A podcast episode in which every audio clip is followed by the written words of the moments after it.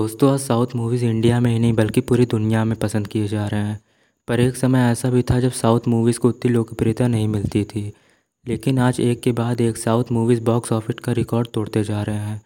चाहे वो बाहुबली हो या आर आर आर ये सब हो पाया है टॉलीवुड के क्रिएटिव डायरेक्टर और टैलेंटेड एक्टर्स की वजह से। और इन्हीं एक्टर ने खूब नाम के साथ साथ शहरत भी कमाई है। बात करें इनकी कमाई के बारे में तो पहले नंबर पर आ जाते हैं नागार्जुन। नागार्जुन ने अपने 35 साल के करियर में सौ से भी ज़्यादा फ़िल्में की हैं, और इनकी आज कुल नेटवर्थ तीन हज़ार करोड़ से भी ज़्यादा है। दूसरे नंबर पे आ जाते हैं Ram Charan R R R, Dhruva और मकदीरा जैसी ब्लॉकबस्टर मूवी देने वाले रामचरण की कुल कमाई उनतीस सौ करोड़ रुपए है। तीसरे नंबर पे आ जाते हैं junior N T R. High family background से ताल्लुक़ रखने वाले रामा राव, एक्टिंग के साथ साथ सिंगर और प्रोड्यूसर भी हैं। और इन्हें साउथ का one of the highest paid actor में से एक भी कहा जाता है। इनकी कुल संपत्ति सत्ताईस सौ करोड़ रुपए है।